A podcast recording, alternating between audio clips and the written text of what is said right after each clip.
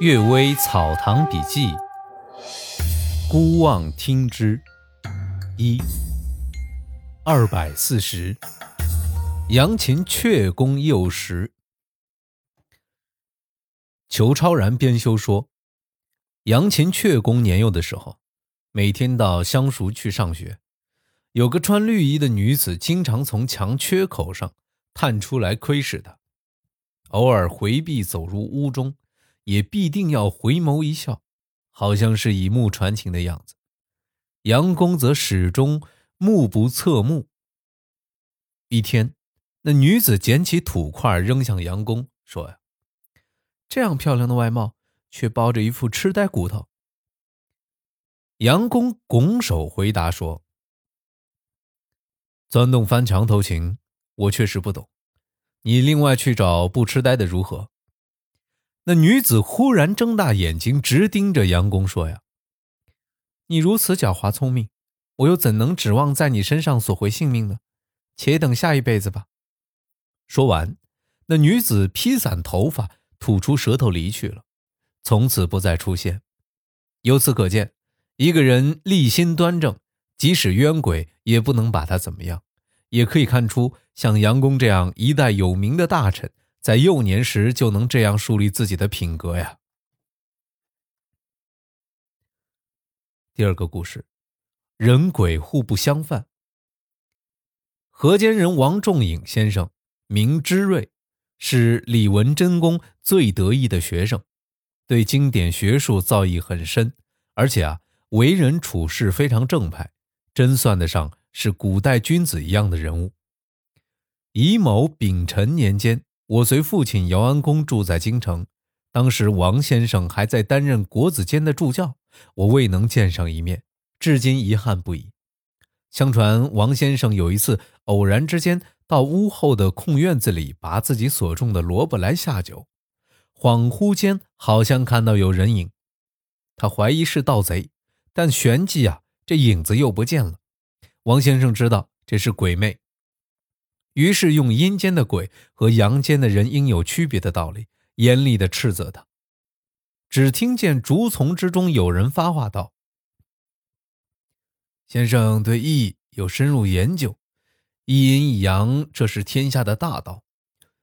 人在白天出来，鬼在夜晚出来，这就是阳间和阴间的区别。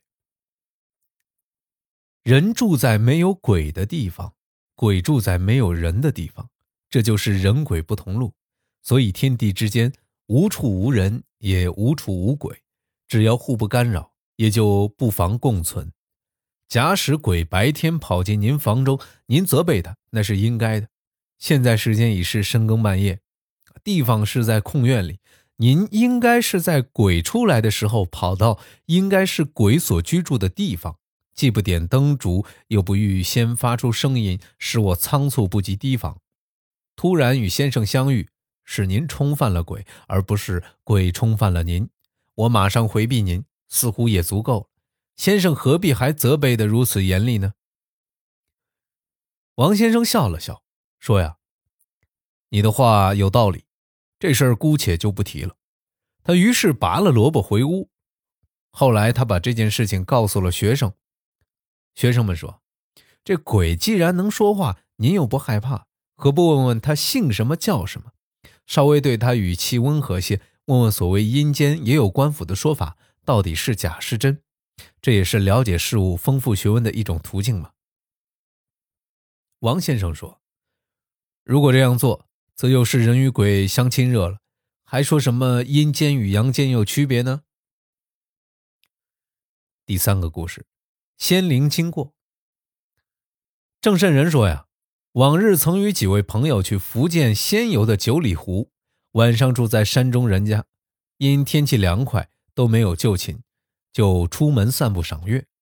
忽然一阵微风吹过，使人觉得十分清凉。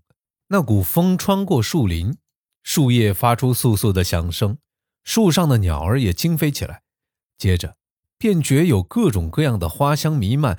沁人心髓，阵风从树林背后吹出后，又沿着溪水吹过去，水鸟也发出咯咯结结的乱叫声，好像是见到了什么。但凝神注意看，又没见到什么东西。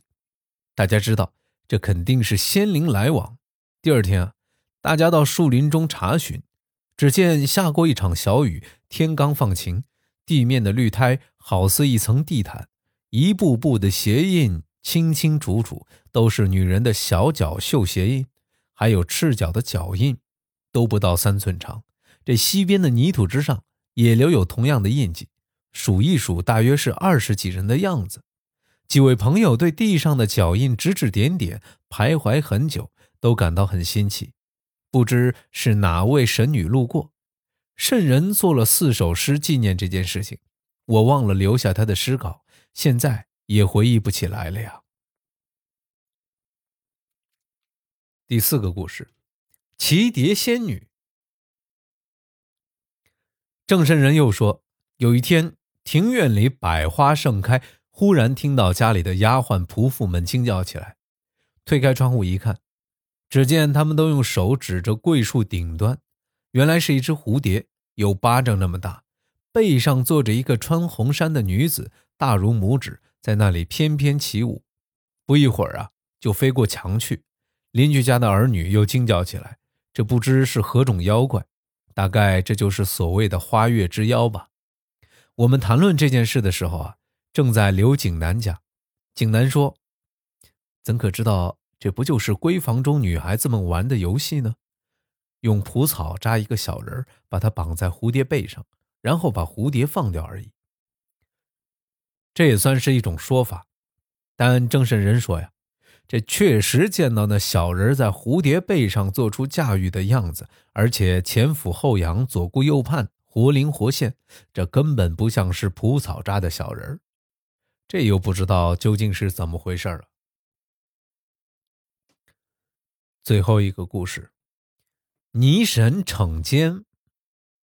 我的舅父安介然先生说呀，往日随高阳人刘伯思先生在瑞州做官时啊，听说这城西土地祠里有一泥塑的鬼突然倒地，又有一个青面红头发的鬼，衣饰装束面目。都与泥塑鬼相同，而被压在下面。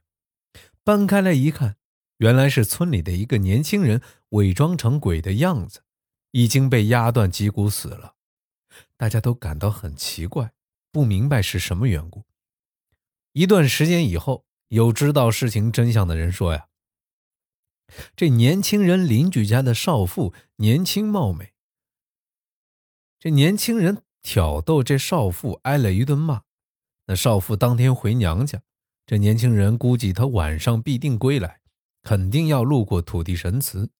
这土地祠隔家人较远，于是他便伪装成泥塑鬼的样子，藏在泥像后面。等到少妇路过之时，突然冲出，趁那少妇吓晕倒地之际，实现自己的企图。没想到啊，这泥神会惩罚他。原来这年轻人妻子的弟弟也参与了这个计谋，开始不敢告诉别人，后来事情平息过去了，才把事情的真相慢慢泄露出来。建然先生又说呀，有一对放荡男女在河间的孔庙前相遇，两人尽情开起下流玩笑，一点也不避讳。忽然之间有瓦片飞来，砸破了脑袋，不知这石头是从哪里飞出来的。像孔子这样的圣人，道德与天地一样高大，难道还和佛教、道教一样，一定要凭借灵异才能使人相信吗？一定要靠护法神保护才显得尊严吗？然而鬼神们来守护保卫他，那也是情理之中应有的事情。一定要说朱景考中会员是因为他前生修了孔庙的缘故，那是太小看圣人了。但一定要说几张院墙围着的孔庙没有一点灵验，也没有鬼神护卫着，则又是某些过分迂腐的儒生的看法了呀。感谢各位收听今天的《阅微草堂笔记》。呃，今天这个自己的状态不是特别好，嗓子也不是特别好，很抱歉啊。晚安。